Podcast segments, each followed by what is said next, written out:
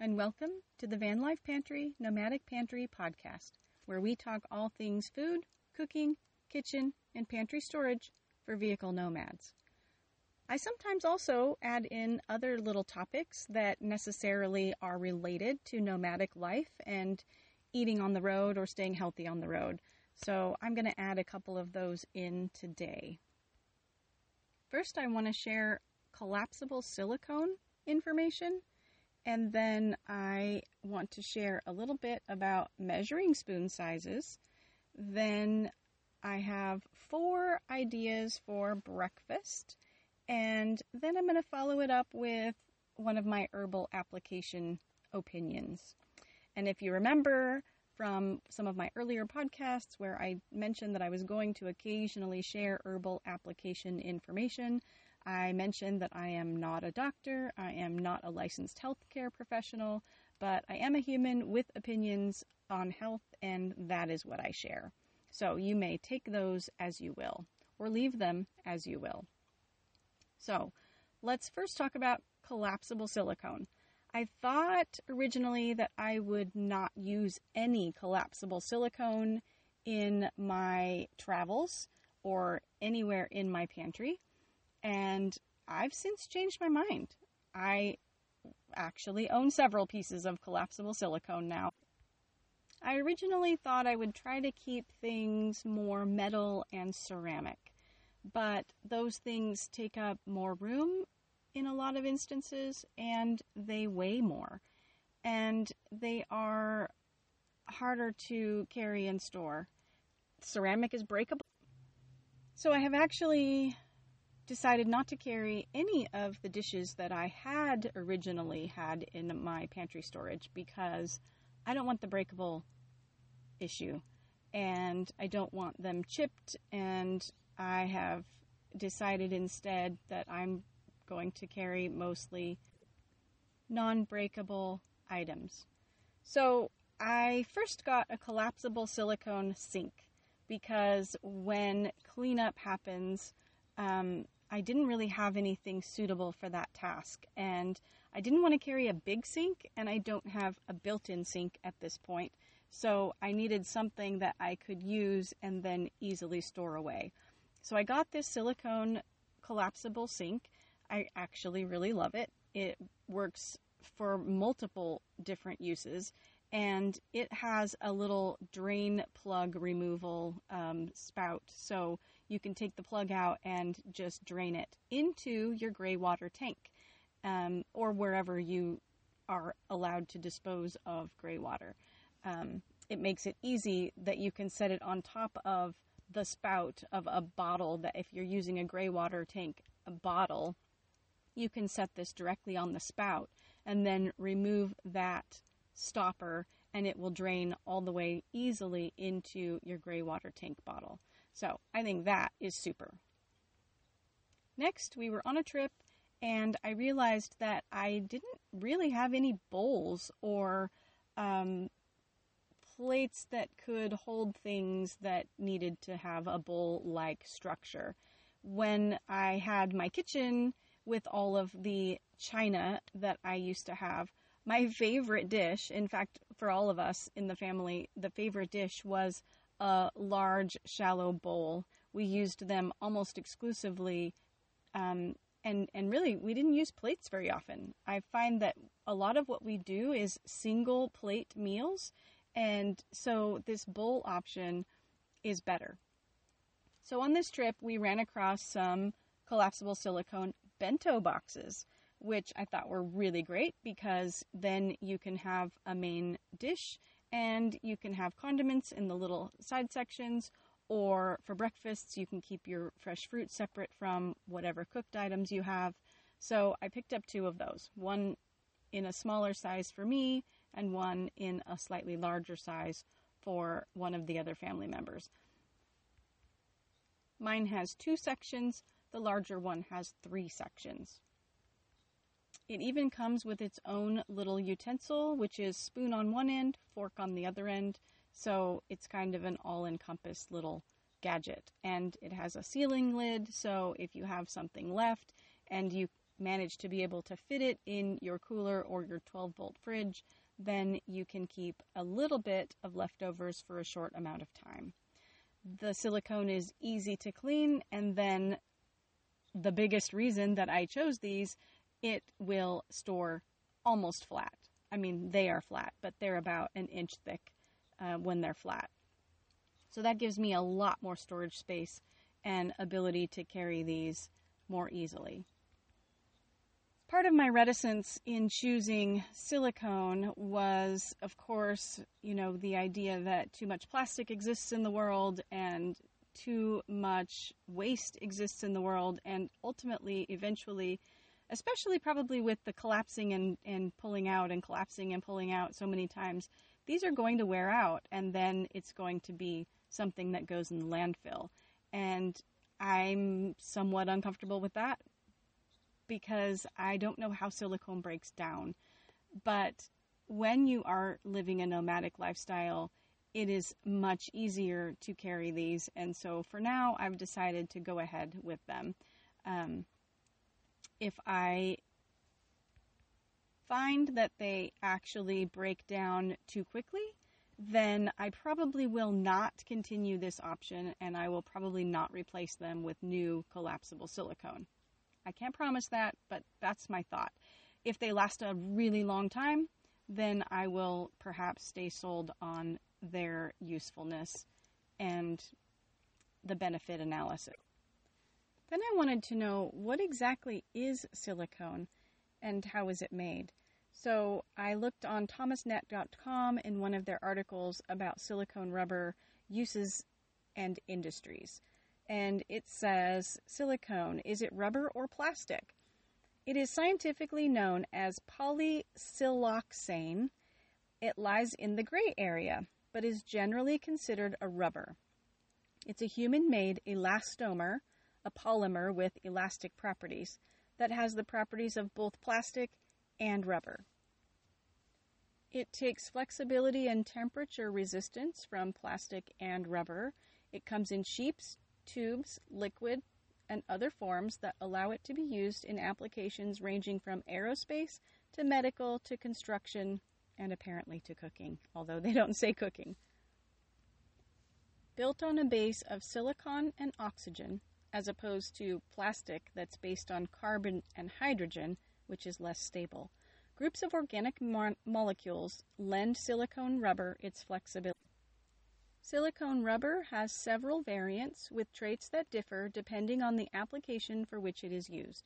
So then it goes into all the different variants, and I will try to put a link to this article in the show notes in case you are interested in all of the information about silicone, aka silicone rubber. The last question they ask is Is it safe? And, you know, I don't always trust these answers because um, things throughout history have been deemed safe and then later are found not to be. But so far, silicone rubber has been considered safe in the United States for applications in consumer cookware and medical products since FDA approval in 1979. It is also approved in Canada. But the EU has labeled the chemicals D4, D5, and D6, which are part of this makeup that you learn in the reading of this article, used in the production of silicone rubbers.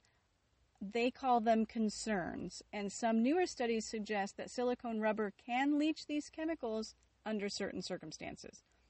So I don't know what those circumstances are, they don't tell us, but I'm to say I'm never to use it in the microwave and I also have to say that I made Omnia oven meatloaf recently, and I used the silicone mold because it helps save the pan. But I didn't care so much for the flavor of the end product. Um, to me, it had a little bit of a silicone flavor to it. We ate some, the meatloaf itself was good, but I ended up throwing out and not keeping any leftovers because I'm not so sure I'm convinced that I want to cook in silicone. So, take that as you will, but that is my silicone discussion. I have a silicone collapsible sink, I have two silicone bento boxes, and I have a three pack of collapsible silicone storage um, small containers for leftovers or for eating uh, small bits of something.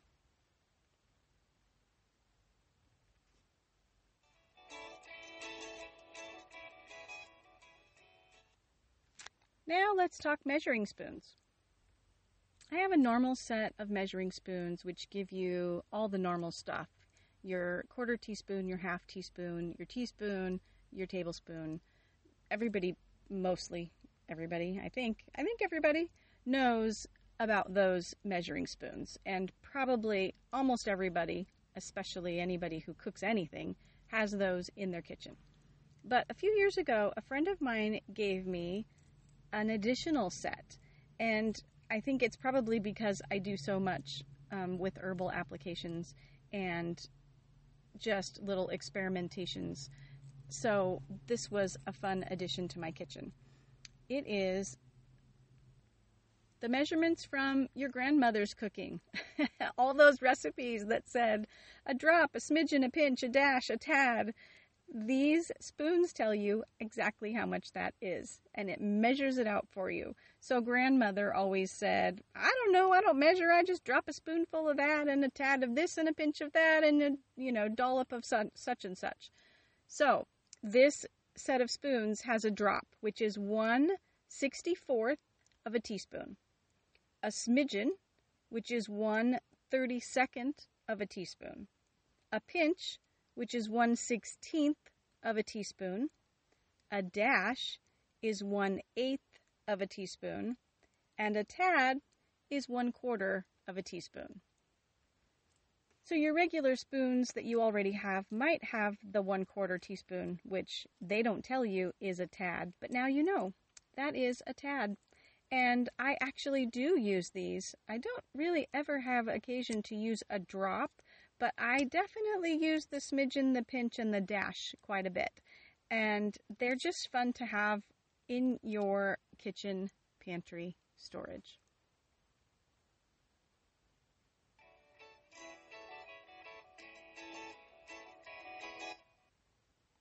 Now let's talk breakfast ideas. So I have four breakfast ideas, and these are all pretty easy. Um, only one of them requires cooking, and we'll start with that one, and that is French toast. Um, I have not made French toast on the road yet, but I always am looking for things that I can make relatively easily on the road. And French toast is one of those. Even though I personally tend to avoid grains a lot of the time, there are times when I just want the pancake or the French toast or something like that. And for those times, I use gluten free bread. But you can use any kind of bread for this. And I actually would love to be able to use a thick brioche or a really nice crusty sourdough. Um, but you can use any any bread. Just know that the thicker the bread, the longer you need to soak it, and potentially the more liquid you are going to need. So I don't know how many people you are feeding, but if I'm feeding one or two people, my basic recipe for French toast is two eggs, a half cup to a three quarter cup of milk, and then I add more if necessary. I, I kind of eyeball it like grandma. I don't always measure all of it. I just get the feel for what I want. And if it's not enough milk, it's too much egg, I add a little milk. Um, you can use a milk alternative whatever whatever you use as milk um, will work in this recipe. And then you're going to use some cinnamon, probably a tablespoon, a teaspoon, two teaspoons, whatever you feel is is good for your taste. Um, I just call it a sprinkle of cinnamon, but you know it could be a pinch or a dash or a tad or three tads, however you like. Um, and then I definitely would only use a dash of salt. Um, and then you put all that in a bowl, mix it together, and you're going to soak your bread until I like to soak it until it's really fully, thoroughly saturated. Sometimes when you order French toast at a restaurant, they didn't soak it long enough, and you don't get that nice thick egginess all the way to the center of the bread. So I like to have it go all the way in I don't know how long that takes. It depends on the thickness of your bread, it depends on the type of bread. Gluten free bread tends to take longer. So, I don't know, a few minutes. I stand there and watch it. And when it starts to get so soggy that it looks like it's going to break apart if I try to lift it out of the bowl, that's when I put it in the pan. So you're going to have a hot skillet or griddle pan going. Um, and I either use olive oil or butter on the pan. I don't always carry butter when I'm traveling, so most likely I'm going to be using olive oil. If I have planned French toast and I really want the butter on the finished product, then I may have a stick of butter on hand and I might use butter in the pan. So then you just basically cook it in the pan on both sides until it is looking browned and crispy and yummy, and it'll still be nice and soft on the inside. But of course, you want the egg to be fully cooked, so you just need to make sure that you keep it on the pan in the heat until it is fully cooked. And then, if you want to add a twist when you put it on your plate and you have butter, you can do butter and then fresh fruit um, some blueberries or some cut up strawberries or even a little nectarine or apricot and top it with that fruit and then add either syrup or honey or jelly. If you don't have syrup or you're not traveling with syrup, but you do have honey, you can use the honey as it is, or you can make a thinner syrup with your honey by putting it in a little saucepan and cooking it over your burner for a little bit with some added water and stir until it is the consistency of syrup. Don't put too much water or you will never get a syrup consistency. Um, so I, I, like to add a little bit at a time. You, you put however much honey you think you're going to use and then you add about a quarter of that in water and then you know you just check it um, from there so yeah it's not a hard and fast recipe um, but I tend not to have those. And on the road, I don't think that it's very conducive to recipe, hard recipe cooking because you don't always have time to get out a recipe. You don't always want to be constricted in that way. Um, I like to just get a feel for the food and cook it um, with some basic recipe ideas in mind. So if you're comfortable with that, then have at it. The next idea takes a little more planning because you need to plan it the night before. If you are going to have overnight oats or overnight chia pudding, actually, those are the next two items. And pudding, I use that term loosely. They call it chia pudding, but it's not actually a pudding. It's just um, a, a, chia breakfast food. And so um, pudding works because it is the consistency of pudding. So, first, overnight oats. Um, you can use almost any kind of oats. Some people like to use instant oats because they soften more quickly, um, and other people just use regular rolled oats. I don't think that steel cut oats would work as well because um, they're not going to soften as well overnight. So I, when I have home base, use a mason jar for this. Um, I have not made overnight oats yet while traveling, and so I'm not positive what receptacle I will use, but I suspect it is going to be the largest of my small silicone um, containers that I have for leftovers. Um, it's just about the right size, even though it is not jar shaped. So, um, depending on how many people you are feeding, if you want single serving, you might use a half cup of oats or three quarters of a cup of oats or even one quarter cup of oats, depending on, on your hunger level. Um, and so let's say that you're going to use a three quarter cup of oats. Then you're going to want to add about the same amount of milk or milk alternative, about three quarters of a cup. So you want a receptacle that will hold that much. Or you could do a half cup of oats and a half cup of liquid. Roughly about a half half. And you might add a teaspoon of chia seeds to this, or you could leave those out. Um, if you leave out the chia seeds, you might use a little bit less liquid. I think you'll have to play with it and see what your ratios are. I have some family members who like it more liquid and some who don't like the extra liquid. Um, and you're just going to let that sit overnight. You put it in the container, you let it sit, and by morning it is soft and yummy and ready to eat, and you don't have to cook it. Um, it is already ready. And then you can add some fun extras. You can add banana, you could add sliced strawberry, you could add blueberries, you could add raisins, um, even maybe some peanut butter. I really like peanut butter on pancakes. I have never tried peanut butter in my overnight oats, but I did see some suggestions for that. So I might have to try that sometime. And then if you want something sweet, a little bit, even though it's breakfast and it's supposed to be healthy, you could add maybe a little bit of carob chips or something like that. I also would personally add a little bit of raw honey and some cinnamon. This makes a good breakfast on the go that has a lot of fiber and will fill you until lunch. Next, we go to the chia pudding recipe. This also requires planning for overnight to eat in the morning. The favorite recipe I've found uses three quarters cup of milk or milk alternative, almond milk. Uh, I use almond milk, but whatever you want. Cashew milk would work. One tablespoon of honey or maple syrup if you have it. A teaspoon of vanilla extract, which I don't carry, so I probably would skip the vanilla extract part of it, but if you have it, it does round out the flavor. And three tablespoons of chia seeds.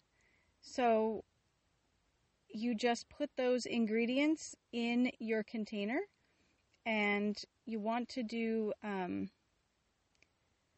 i put the milk first and then the chia seeds and then my honey and vanilla and then you want to stir really well and then you wait about a minute and stir again and you wait another minute and stir again, and one more minute and stir for the last time, and then you put it in the cooler or the 12 volt fridge or whatever fridge you've got to sit overnight.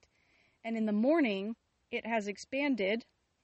Chia seeds expand to nine times their size, and they are very mucilaginous, so they have this gel that kind of gels everything together some people really don't like the texture, and some people just can't get past the thought of the mucilaginous gel. But if you just look at it and eat it without thinking about that, I think you'll find that it is tasty and you probably will like it.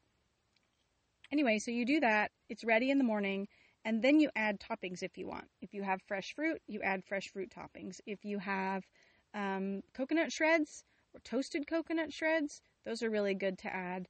Um, any kind of little topping that you would like. Nuts would be good. You could add um, dates. That would be nice. Anyway, sky's the limit. So that also makes a really nutritious breakfast.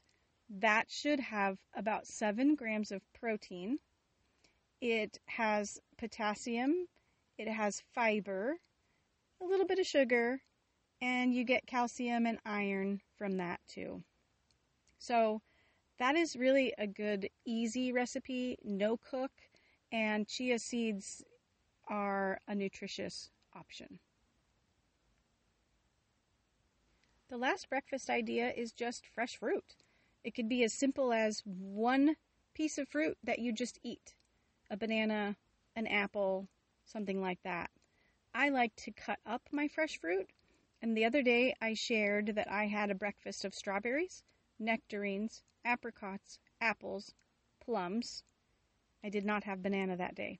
But I you could use just a handful of strawberries, one apple, I had two apricots, I had three nectarines, and this fed 3 people for breakfast.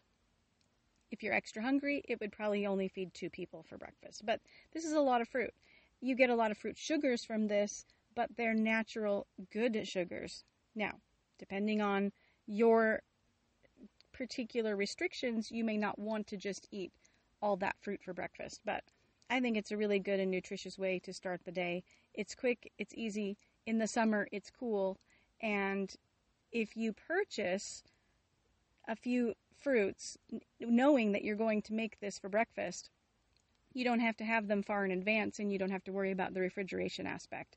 If you're going to wait a few days, it's been, as I told you, 113 in my van most days lately during the day, and so you would want to store these in a cool place, hidden, tucked away somewhere, or in your cooler until you're going to use them.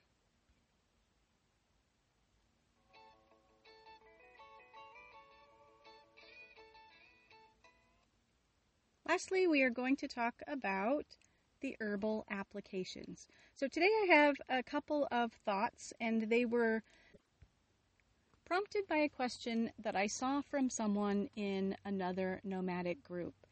The question was about, basically, roughly, was about digestion. Um, the person was asking for ways to have more fiber on the road and how to eat more healthily and um, how to manage when a person is having alternating constipation and diarrhea. And uh, my go to for that, because I was basically completely quote unquote cured of that alternating gastrointestinal distress by cutting out all gluten, most corn, and most other grains it almost completely turned that around for me. Uh, well, I will say completely. For years, 10 years, almost 11 years now, I have not really had any gastrointestinal distress unless I have accidentally eaten the wrong thing. I used to, I grew up thinking it was a normal thing. It was an everyday thing. It is not a normal thing. You should not be having gastrointestinal distress all the time. And if you are, you need to start looking for whatever it is in your life and in your body that is triggering that phenomenon. So, for me, grains were the key. They were the thing that I cut out, and that is gone. So, that is number one and huge. I, I shout it from the rooftops. People get tired of hearing for, about it. I actually had someone in a group recently tell me that they didn't need to hear that because 8,000 people had already told them that and they didn't care. So that's fine. If you don't care, keep on going. Do what you do. But it can be a key for so many people. And I have seen it be the key for so many people that I have to share. So, anyway, that's a food thing. But I was looking at my essential oils um, guides, and one of the guides for healthy digestion and aiding in metabolism is a little recipe that I found.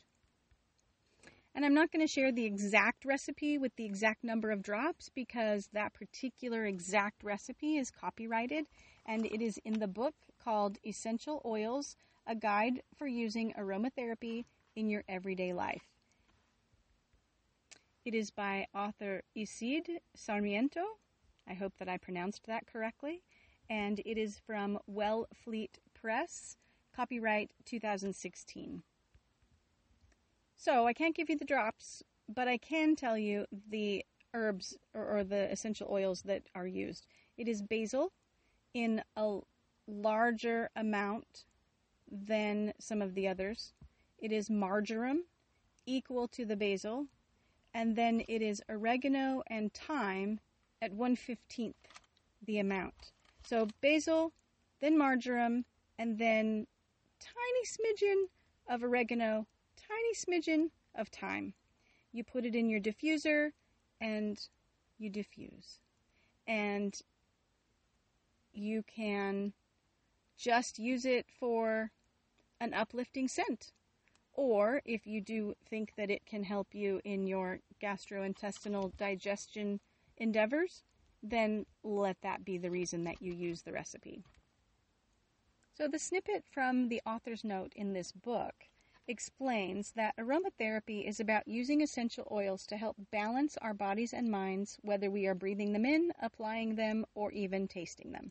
And of course, I use all three at various times when I choose the correct oils for each application. As I've said before, if you are ingesting them, you have to make sure that you have purchased oils that are specifically for ingesting because a lot of the aromatherapy oils that you find on the market are not formulated for ingesting, and you do not want to ingest the ones that are not formulated for ingestion. So, it is about the power of scent to keep our bodies regulated. And the author says the difference between herbs and essential oils is that essential oils can be 70 to 80 times more powerful and concentrated than the herbs, and they work faster, according to this author. Um, I don't know for certain um, that they, well, they do work faster in certain ways, and and they do they are definitely more concentrated. I think they work very well in combination with herbal applications, which I am going to talk about next. Some of the herbs that are good for digestion and for any kind of stomach upset or discomfort can be licorice root, ginger, peppermint, and chamomile. There are more, there are others, but these are kind of a go to for me. And you can make them all together in a tea. You can um, find them in various ways to ingest. I like to sometimes just chew on ginger. You cut little uh, flakes of fresh raw ginger and just chew it. And then I also put it in uh, hot lemon water. So you take a lemon, cut it in half, Squeeze that half, add some raw ginger, a teaspoon of raw honey, hot boiling water, I guess I should say. And basically, you're making a hot tea, but you are just making hot lemon water. Um, and you could add these other herbs into that water, or you could have them separately as a tea. So, those are some things that help digestion herbally. My other thoughts to this person were it is always good to eat a lot of leafy greens, carrots if you can, celery, squash, broccoli, cauliflower, flax seeds, chia seeds, avocado, apple cider vinegar, olive oil, coconut oil, eggs, clean meats, raisins, plums, figs, grapes, pecans, raw unprocessed honey, lemons, ginger. If you are having diarrhea, then you would want apples only in moderation and bananas only in moderation because they are part of the brat diet that stops diarrhea. I just said that backwards. If you're having constipation, you want to avoid those or use them minimally. If you're having diarrhea, you would want to include apples and bananas in your diet and even rice. Um, but otherwise, I would be saying you should avoid all grains at especially if constipation is the issue. I would avoid cheese, milk, really all dairy, avoid cucumbers and onions. Avoid peanuts because sometimes those can cause people digestive issues. Almonds can cause stomach pain in some people. Um, bananas, as I said. Watermelon can cause feelings of bloating and stomach pain in some people. Definitely avoid all artificial colors, artificial flavors. At that time, if you're having distress, avoid sugars. Avoid sugary foods. Avoid ketchup. Avoid barbecue sauce. Avoid fast food and breaded foods.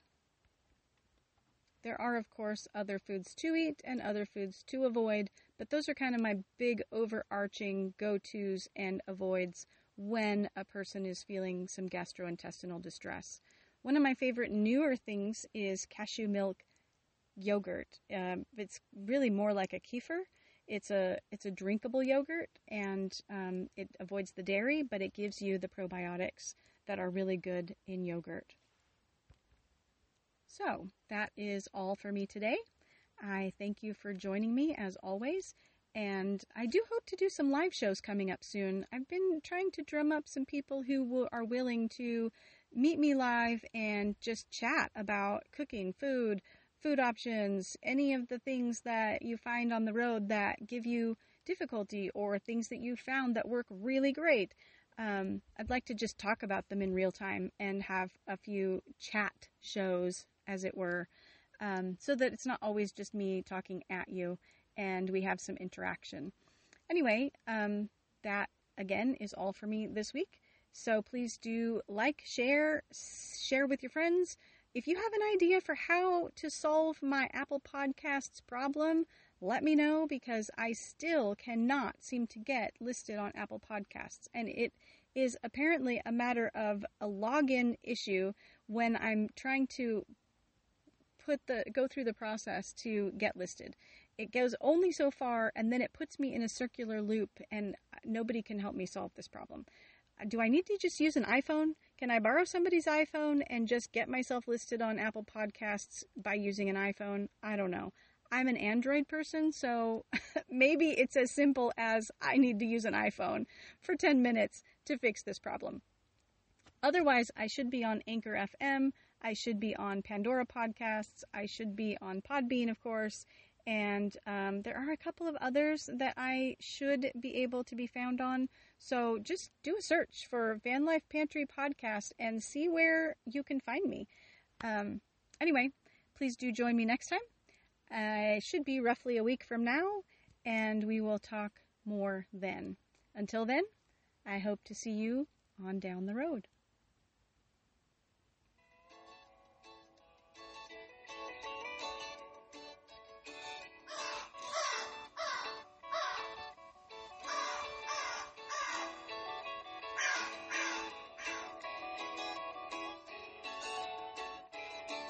Bye now.